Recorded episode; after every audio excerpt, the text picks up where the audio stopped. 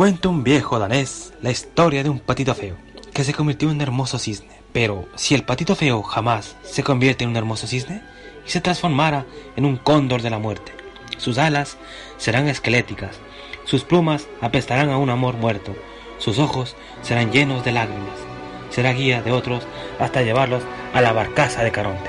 Al verlo subir, ve muchos poetas, pintores y amantes que no se pudieron amar en vida.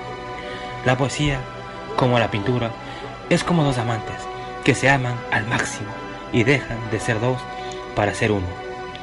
Al ver eso, el cóndor de la muerte abre su boca y pronuncia un nombre.